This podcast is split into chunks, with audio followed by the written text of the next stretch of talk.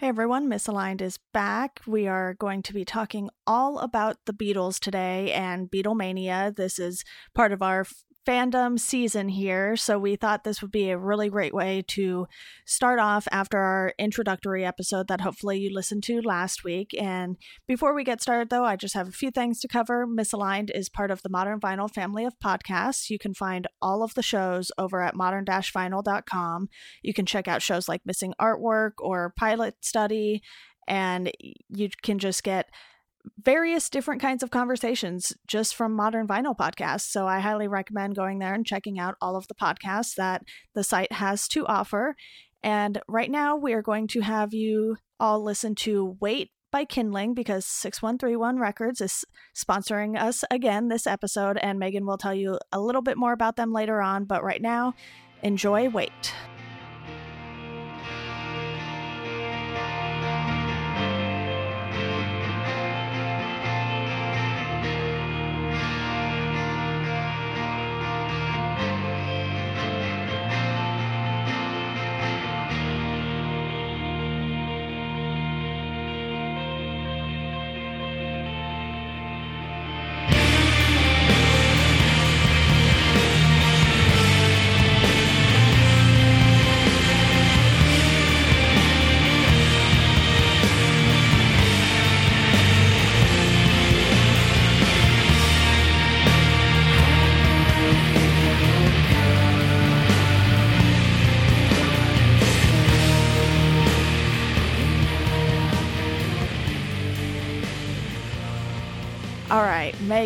So we are talking all about Beatlemania today. And, you know, it's interesting because Beatlemania kind of outlived the Beatles in a sense because it started in 1963 when they started to get really big. And then, you know, they came over to the United States and it traveled with them basically. And the band stopped playing shows in 1966, but Beatlemania just continued on past 1970 when the band broke up. So, what do you think it was about the Beatles that just made people go crazy for them? Perhaps it was their appeal to young teenage girls. Perhaps it was the fact that they did stuff that absolutely defined the music industry for years to come. Perhaps it could be their shaggy haircuts that were slightly bowl cut and kind of weird but I guess they're back in style now. but we might never know what really spurred the love of the Beatles. Maybe it's just like everyone's love of One Direction. They're an import from Britain and clearly doing something better than American artists at the time. now, don't get me wrong, the boy band atmosphere is pretty competitive even though One Direction is no more, the Jonas Brothers are no more, NSYNC is no more, and the Backstreet Boys are doing a Vegas residency, I believe. But it even goes to show that it's something that will come and go in waves through history. And essentially, the Beatles just kicked it off. And what's also interesting here is that Andy Lothian, a former Scottish music promoter, is the one who claims that he came up with the term Beatlemania while speaking as part or while speaking at a concert that took part during their mini tour of Scotland in October of 1963. So it's not something that actually was coined by American audiences, surprisingly. Right. Clearly, you got to fly across the pond to really find the up and coming trends. And it wasn't until October 13th of 1963. So, give or take six six days if I'm doing my math right.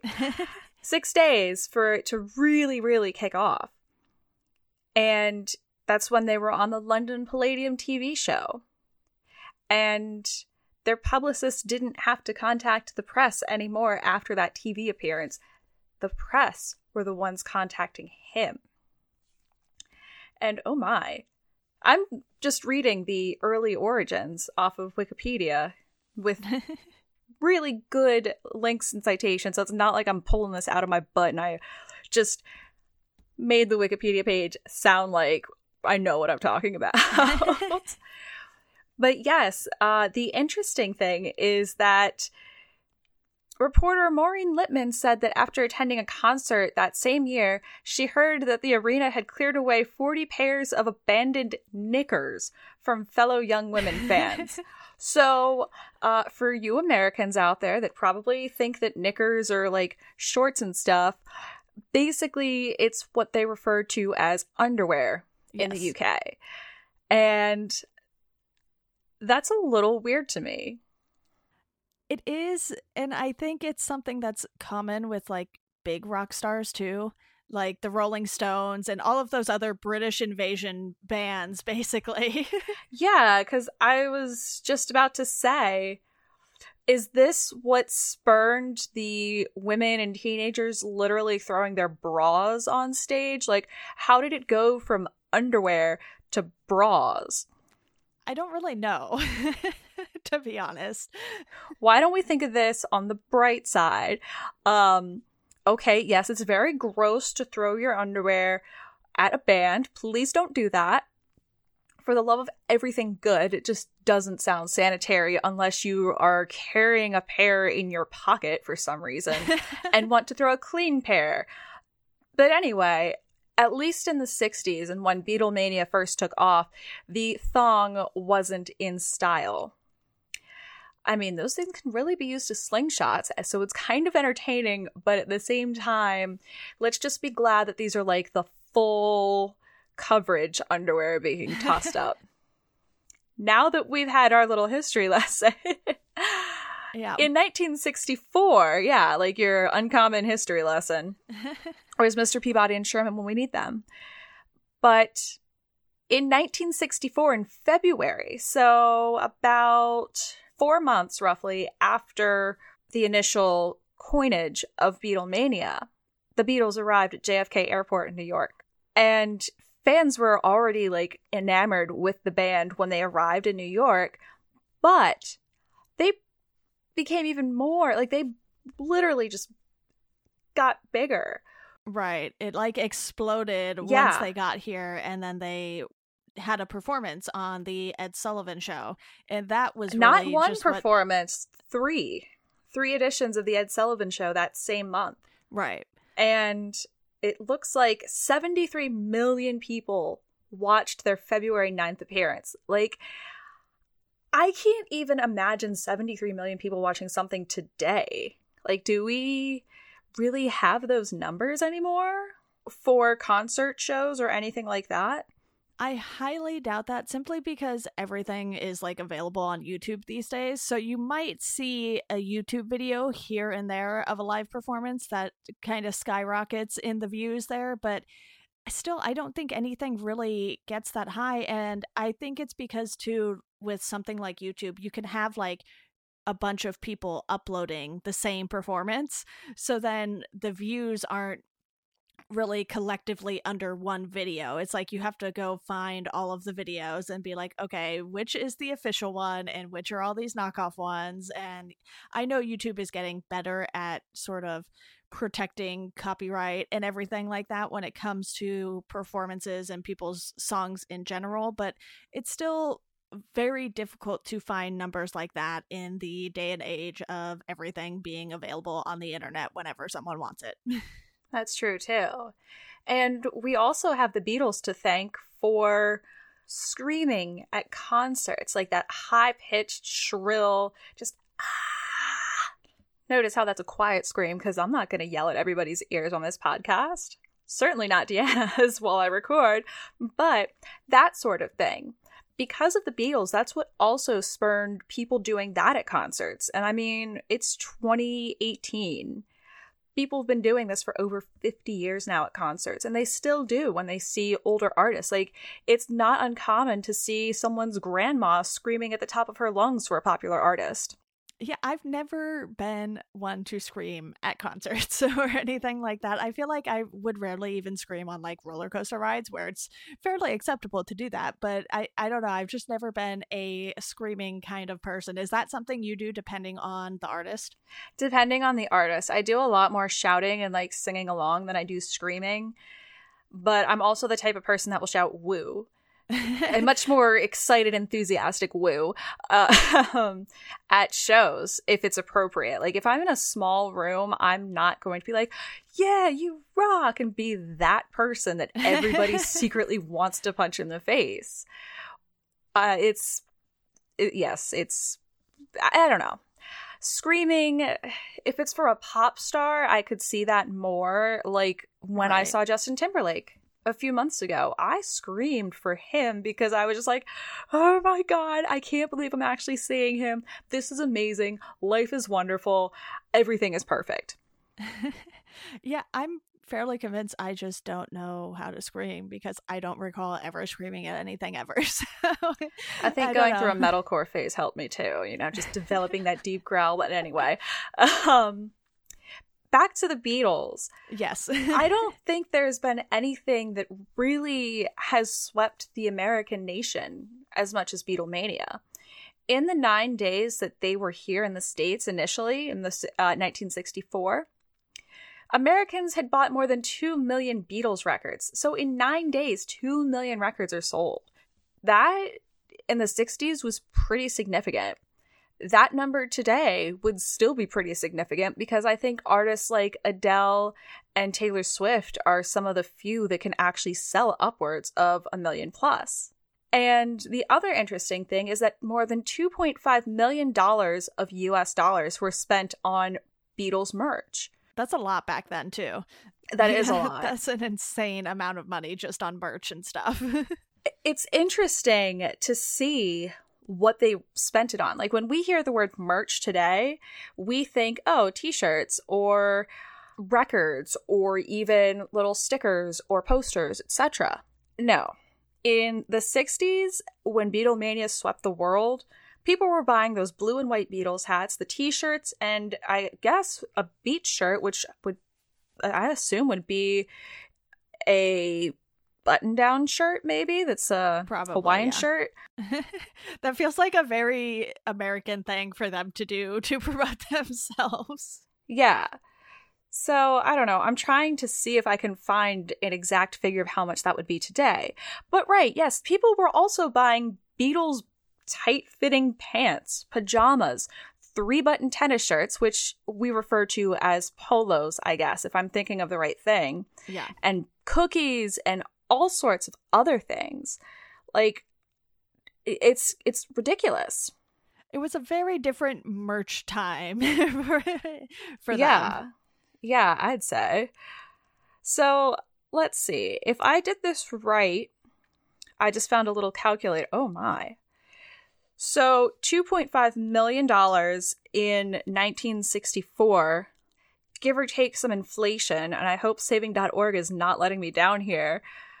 But it says here that $2.5 million in 1964 equals 19 million nine hundred forty five three hundred seven dollars and forty four cents in this current year. And that's just on merchandise. That's not factoring in ticket sales or no. anything like that either, which ticket sales are obviously going to be your biggest moneymaker for concerts these days, especially concerts like the size of stadium shows, which is what the Beatles ended up playing here. Yeah. Like they were selling out stadiums. They weren't doing small club shows like a lot of the bands we've talked about do on this show. These were folks just like with high, high, very high expectations of how they were going to sell out and why. And as time went on, as was popular in the 60s, they had a movie, several movies actually, made with them. And I think they might have had a TV show. I don't know. I know that other bands in that era, like the Monkees, had a TV show, but right. I don't know if they actually had a TV show. But they did have a very positive impact in the United States alone. And it actually changed the attitudes towards popular music in the States which I think is pretty interesting. You would think artists like Elvis or even some of the early rock and roll legends would have been able to do that, but no, it took a bunch of uh, Brits with shaggy hair and what appears to be a unibrow to do that. Yeah, and I do want to note here too, I think I mentioned the British invasion earlier, and more of those bands that came over, but really it all started with the Beatles. If the Beatles hadn't been as popular in the States as they were in 1964, I don't know if we necessarily would have had the British invasion on that sort of scale. I don't know if the Rolling Stones would have been quite as big here had they come before the Beatles or if the Beatles just hadn't come here, you know what I mean? So it's like the Beatles really just brought all of this music to the states and it's not like, you know, we would never have been able to hear it at any point in history. So it's one of those things where it's interesting to see how impactful just this band showing up in the States was. True. And actually, there is a whole article on Wikipedia devoted to just the Beatles in the United States, which goes deeper into what we're talking about right now. Right. Uh, EMI, their record company, well, technically Capitol Records, which was owned by EMI, which was their record company, didn't want to issue any of the band's singles in 1963 the Beatlemania phenomenon was regarded as something amusing by press in America. And what's interesting is that newspaper and magazine articles started to appear towards the end of 1963 about this band like hey maybe this is something we should check out but they were citing stuff like the english stereotype of eccentricity and it's just that the UK was decades behind the United States in getting interest in something that had really just fizzled out in the United States, being rock and roll. So people were writing headlines like The New Madness and Beatlebug Bites Britain. And a lot of writers like to do uh, probably what would be considered a James Cassar level pun by today's standards, using wordplay linking the term beetle with like an infestation afflicting the UK as if it was something bad. So it wasn't until quite late in 1963 that Capitol was like, fine, we'll release I Want to Hold Your Hand. And they had a very large promo campaign because Ed Sullivan was going to have them headline on his show. So, you know, it, it's very just interesting to see that. And oh, right, yes, another interesting little tidbit here. I swear I just saw something about the amount of posters that were used to advertise the Beatles. Ah, yes, here we go. First of all, I Want to Hold Your Hand turned out to be a lot more popular than people thought it was going to be.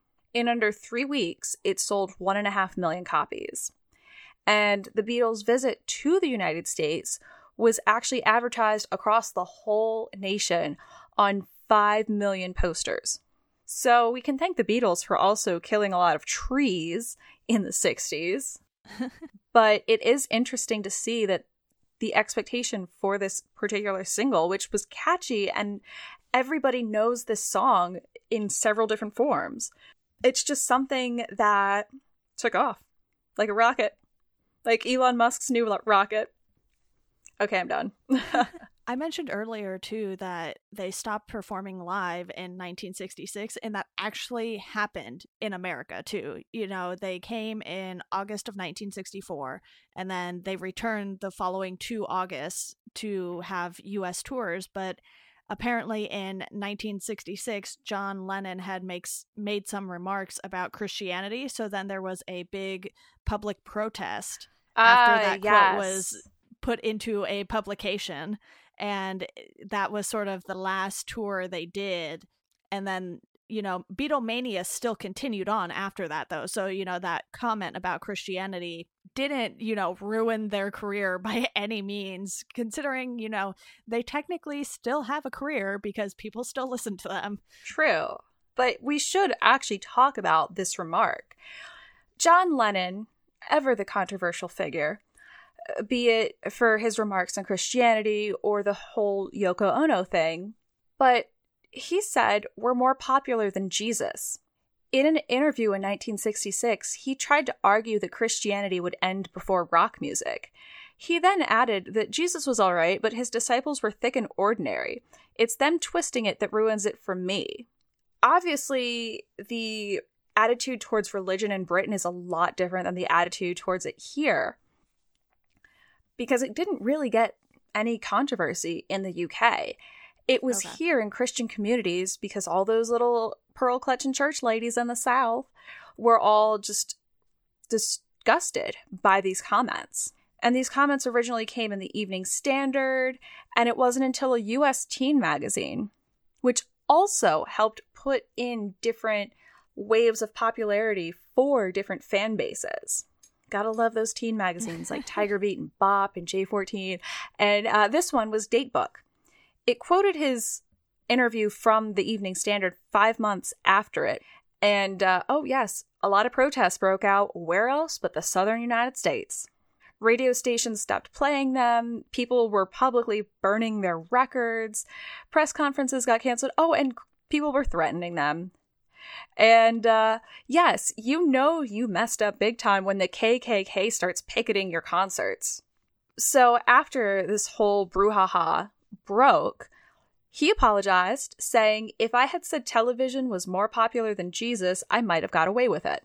So he was just remarking on how other people were viewing and popularizing the band, which you can equate Beatlemania to a sort of feverish, fanatic sort of religion. Right. So I think that's just an interesting little tidbit to throw in there with the rise and fall of Beatlemania. Yeah, it's just interesting that it happened to coincide with them no longer performing live because they could have easily just gone home and continued performing live if they really wanted to. So I don't think it was necessarily even the protesting that made them decide not to perform live anymore, you know, for the rest of their time together as a band, but they definitely changed quite a bit of things throughout their entire discography too. You can hear those mm-hmm. changes in the albums and everything. So I think you know there are more than just there's more than just one factor in why they stopped performing live. So it certainly wasn't solely the protest there. But before we dive into Beatlemania a little more here, I know Megan, you and I have some books and articles and YouTube videos that we want to discuss. But why don't you tell us a little bit more about our sponsor, 6131 Records, which again, earlier you guys heard the song Wait by Kindling. Yes, 6131 Records happily sponsors Misaligned. Right now, they've got a bunch of new shirts and merch at their web store at shop.6131records.com. And they've got some pretty cool restock shirts from Julien Baker, Culture Abuse, and the ever popular classic 6131 logo tee. The logo tees and Julien's tees are printed on next level apparel and they are super soft and comfortable. As someone who owns one of these tees, I can highly testify about how comfy they are. If I could wear it every day. I'm kind of jealous you have one and I do not. hey, you know what? I should fix that. I know. You should. They have a black one on the website right now, actually. But if you're feeling a bit of FOMO and would like to purchase something from the 6131 web store, they're offering misaligned listeners a discount. Use MV10 for 10% off your next order on 6131 apparel and releases. So if you use this last week, I'm sorry, but you can't use it again. And you do have to spend $10 or more. No cheating. no. And back in October, Sammy Lanzetta released her For Avery EP, which we've been raving about and buzzing about. And in November, Hush by Kindling was put out. A lot of their artists are out touring right now, and I know that Sammy just performed in Richmond earlier this week, so it's the 15th. I saw her that Monday, and she killed it. So if you get a chance to see any of the 6131 artists, which technically includes Julien Baker, Culture Abuse, Suburban Living, Kindling. Go see them. You won't regret it. And for more information on any of the 6131 bands or for more tour dates, please visit 6131records.com. Yes, definitely do that. And some of those articles and everything that I mentioned, we are going to talk about those now. And one that I saw pop up was actually from their 50th anniversary, which was back in 2014, because it spurred a lot of articles and coverage of the Beatles again in general. And one of the ones that stood out to me, it's not really an article, it's sort of just images that really capture Beatlemania. And we'll have a link to this in the show notes so you can all take a look at it. But it's just one of those things where you know they were taking pictures of everything there's pictures of the beatles getting off their plane of them walking down the street getting ready for a concert and you know cops just having to hold off mobs of people because they want to see the beatles and you know like touch their hand and everything like that. Oh my gosh and there's people crawling into the baggage conveyor belt yes. yeah. like that's how yeah. fervent fans were. They thought that they could actually get access to their idols by crawling into the baggage claim area it's so wild. I know you mentioned earlier, Megan, that a lot of the girls would have these sort of shrill screams that they would do when they would see the Beatles, but it wasn't just the women who were clamoring over the Beatles. You know, you look at these pictures and you see plenty of men in the audience as well. So it wasn't, you know, True. strictly women going to these concerts and then, you know, they have a picture with Muhammad Ali. That's one of my favorite photos, I have to say yeah, it just spans so far. The band's expression, his expression, it's something I think I could see my brother pulling, honestly.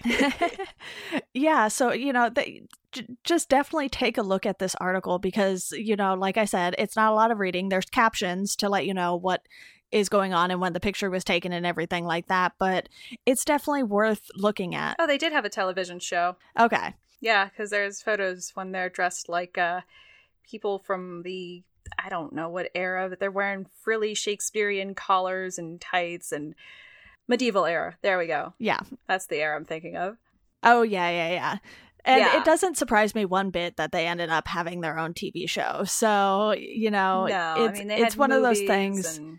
They kind of did everything back then. they really did. In fact, they were even suspended in midair above the stage when they were rehearsing for Night of a Hundred Stars that took place in 1964 at the Palladium in London. So, I mean, these guys technically flew. And in America, you see teenage girls like crying and screaming over the fact, like, just it's, it's mass hysteria. In fact, yeah. one of the captions says, despite a constant din of screaming teenagers. Oh, and then there's also a picture, a very classic, very dad photo where a man is covering his ears while smoking a pipe and sitting in the Hollywood Bowl, surrounded by 18,000 fans just screaming. Like, if this doesn't sum up dads taking their daughters to concerts, I don't know what does. Like, it's literally the poster for, oh no, I don't want to take my daughter to see this band that's so popular. This is going to be a disaster. and they literally have a picture of Ringo Starr eating an apple. That is how far this obsession went. Like people wanted to see what they were eating. well, true, but there was something associated with Apple and the Beatles because I know some of the CDs that I have from them, like the remastered White album, has a little. Oh, it Apple... has to do with uh, the record label. Yes, it's Apple Records, so it could right. be just a little quirky reference to Apple Records, which was basically dominated by the Beatles. Uh, well, in the mid 70s, it was dominated by releases from former Beatles as solo artists. So, yeah. It was founded in 1968, so well after. And they got into it with Apple here, the tech yes. company. So that that's a whole other story though, not related necessarily to Beatlemania, but that's, you know, legal issues and why it took forever to get them on uh, streaming sites as well. Well, yes, there is that and you know, I'm also going to link to a video in here too if you want to see Beatlemania in action basically. CBS News posted a video for the 50th anniversary too that just sort of showed how crazy excited the fans would get and you know how everyone was just running around and wanting to be where the Beatles were. So it gives you a really good look at everything that came with Beatlemania and you know they have clips of people talking and everything like that. So it's definitely worth watching. It's only about a 3 minute video so it won't take too much of your time but Megan, I know you have a book that you want to talk about because, as always, we love talking about Rob Sheffield on this podcast. Oh, we do. But I actually do want to touch upon something before I talk about the book. Go for it. We're talking about Beatlemania. This was one of the first times that we'd seen the word mania used in relation to a band. This obviously took off. In the 70s, A similar phenomenon rolled across the world for the Scottish band Bay City Rollers. Can I name one of their hits? No. In the 80s, Menudo Mania was just the term used for the frenzy around that boy band. And menudo, I believe, is also a Spanish dish. So I'm talking about the band. Like the Beatles, Menudo was also a boy band, but this was a Latino boy band formed in the 70s. And I do believe, yes, Ricky Martin got his start in Menudo. And I think that's a fun thing to mention here that Ricky Martin got a start in a boy band that had a mania in their. Anyway. and in the 1990s, Spice Mania wept the wept the nation. Spice Mania swept the nation. Probably also wept Spice the nation Girls. at some point too. yes, we were all weeping at some point over the Spice Girls. I I know I was weeping with the feelings of Spice Mania coming back after them reuniting for their 20th anniversary. I'm just like, what? Anyway, the mania is also used after sports figures. So Eagles Mania just swept the nation because they won the Super Bowl. Cubs Mania swept the nation after the Cubs were won the World Series. And of course, there's also WrestleMania, which might be one of the more popular blank mania terms in today's society because we've got Hulkamania during Hulk Hogan's wrestling career and then the WWE program WrestleMania, which just celebrated some sort of milestone. I caught some highlights. But yeah, I think it's fun to talk about that. That it doesn't just apply to music artists and to bands, it applies to sports figures as well and some elements of pop culture. So I think the WrestleMania would actually be the 2000s answer to Spice Mania in the 90s, Menudo Mania in the 80s, Roller Mania in the 70s, and obviously Beatlemania in the 60s. Yeah, and I know the book you want to discuss a little here is Dreaming the Beatles by Rob Sheffield. And because we've covered him before on this podcast, I know you and I were talking about having this as a potential book club episode, but then we ended up switching to the seasonal format. So our book choices have been trying to fit with the theme of the season, and we actually have a different pick this season. But this probably could have made the list. This would have been a good one. But while we're talking books, I should use this as a brief uh, intermission to let y'all know that our book pick for this month is, well, for this season rather, is You Don't Know Me, But You Don't Like Me. Phish, Insane Clown Posse, and My Misadventures with Two of Music's Most Maligned Tribes. The book is written by Nathan Rabin, who is a head writer for the AV Club. And let's see, it came out not too long ago, actually. It came out in 2013, so it's still fairly recent. It is a very interesting read with two completely different bands and their fan bases. I'm, I'm sure there's a term for juggalo mania for all the feverish uh, juggalos and juggalettes out there and all the Phish heads who love Trey Anastasio and Phish. So you can check that out. We're reading it we enjoy it so far, and the book is actually brightly colored, so you can't miss it if you misplace it. Well, I don't know if enjoy is the word I'll be using when we discuss it, but it'll it'll be an interesting conversation, that's for sure. Oh, that's going to be a great conversation. I can't wait for it. But yes, Dreaming the Beatles by Rob Sheffield is actually his newest book. It came out last year, so in 2017. And it's just, it kind of is like on Bowie, which was a book club pick for us. It describes not only the history of the band, but some cultural elements of the band and why they were so popular without beating a dead horse. Of note, uh, Spin actually did a review of it in May of last year. So Jeremy Gordon wrote that the Fab Four are the quote, beloved patron saints of white parents across the world. I think this is also something to take into consideration when we talk about just the extent of Beatlemania. It was primarily a white dominated scene. And it, it's very interesting because in all the pictures that we've seen with the Beatles, you rarely see anyone of color. And really, if you were growing up, your parents, if you were white, they definitely heard of the Beatles. They definitely loved it. I know that a lot of 20 somethings right now have parents that were born right during the wave of Beatle- Beatlemania. But if you look at people of color, it's a little bit of a different cultural phenomenon. And of course, it also says here one factor in the intensity of Beatlemania would be the post World War II baby boom. So Frank Sinatra and Elvis Presley had less fans than the Beatles, or rather, a larger audience, or they had a smaller audience than the Beatles had. And it, it it's really interesting to see this from like a cultural lens because to middle class white people they were seen as less sleazy than Elvis in his provocative hip shaking. Oh no. Because they wore nice, clean, presentable suits. These were guys that dressed up nicely. And of course, as time goes on, they did experiment with drugs, and you can see that in their uh, discography. Right. Shout out to all those drug allegories in later albums that actually are pretty good. but it is something that they could technically be seen as like someone that white people worshipped going back to the quote that John Lennon said, where he thought that they were essentially bigger than Jesus. But right, the book is more of a fresh take about the Beatles, and it really doesn't beat the dead horse of, oh my god, Beatlemania. We have so many books about Beatlemania. Why don't we just. It's one of those things. And Sheffield's writing is fantastic in it. I read it last summer, and it's a fun read.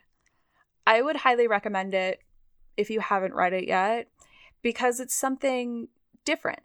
And it's really just, I don't know. It's something that kept my attention because there were also some weird, quirky things in it. Like, um, it says here in the Spin article, a chapter on strawberry fields forever. It begins with an anecdote from the seemingly non Beatles esque Ozzy Osbourne about why he loved that song, followed by a few pages, uh, biographical pages rather, on how the song was written.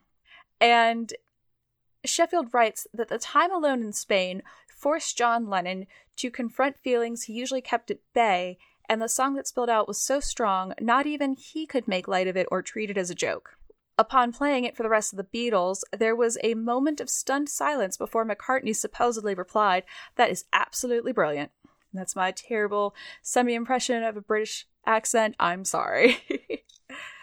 so it also gets into the rivalry that many saw between John Lennon and Paul McCartney. Yeah, I definitely have this on my list of books to read. I am checking my library for it at this very moment. I checked it out at my library and it was great. Looks like they have it. So, you know, when I go return the three books that I have checked out at the moment, maybe I'll pick that up and hopefully just that because I have so many books to read, so many books. Story of our lives, right, Megan? Oh, I've got so many right now. I, I don't even want to mention how many I have, but I'm pretty sure on Goodreads I literally have like over 300 books in my like want to read list. it's a little embarrassing how many books I have um right now from the library, including a great book that was just fairly recent, Your Band Sucks by Jon Fine. Oh, I haven't heard of, of those recent reads. Oh, it's really good. Okay. You'll probably like it. Yeah. And in typical misaligned fashion, here we are going on another tangent. That's literally what I was just going to say. So, why don't we go ahead and go into our recommendations? I think we've definitely summed up what Beatlemania was. And I feel like most people at least are aware that Beatlemania was a thing. Whether or not they know a whole lot about it is another story and I'm sure some people were even conceived in the height of Beatlemania. So I bet that's a fun story to hear. Yeah, uh, huh, you were conceived while we were listening to, say, I don't know, Penny Lane or something like that. Ugh, that'd be so awful. Kind of squicked out. Anyway, my recommendations this week. The Black Panther soundtrack is out, and it's amazing. Fantastic. for yes, the reviews for the movie are great. I'm looking forward to seeing it. But the soundtrack was curated by Kendrick Lamar and features artists like Khalid, SZA, Travis Scott, and some up and coming people in the hip hop world. There's also someone that sings in uh, forget what African language it is off the top of my head, but there's some of that as well. And I just made myself sound really culturally ignorant. Great. But no, it, it's fantastic. And it's one of the best movie soundtracks I've heard from a superhero movie in a long time. Like probably since I don't know the Spider-Man era when Yeah. Dashboard Confessional was on the soundtrack. And that was like what Spider-Man two or something like I, that. I don't know. I don't It, know. wa- it was one of the first runs that they did with Yeah. uh, Tobey Maguire. With uh, Vindicated was the Dashboard song I'm thinking of. yeah. as I hit my mic. So I'm just going to keep my hand away from my mic now and give you my second recommendation, which was just streaming on NPR's First Listen. It is I'm With Her's, See You Around, which is also one of my most anticipated albums for 2018. The trio of Aoife O'Donovan, Sarah Jarosz, and Sara Watkins come together to make some folk harmony magic. Seeing them live, they're actually out touring now. Oh, it's wonderful. Nice. I, I will definitely second your Black Panther soundtrack recommendation. I think it's everything that accompanying music for a movie should be because I'm not entirely sure if all of these songs are in the movie itself or if it's just meant as sort of an extra thing for the movie because as far as I know the movie isn't rated R and this album would definitely make it rated R. Oh, yeah, you know what?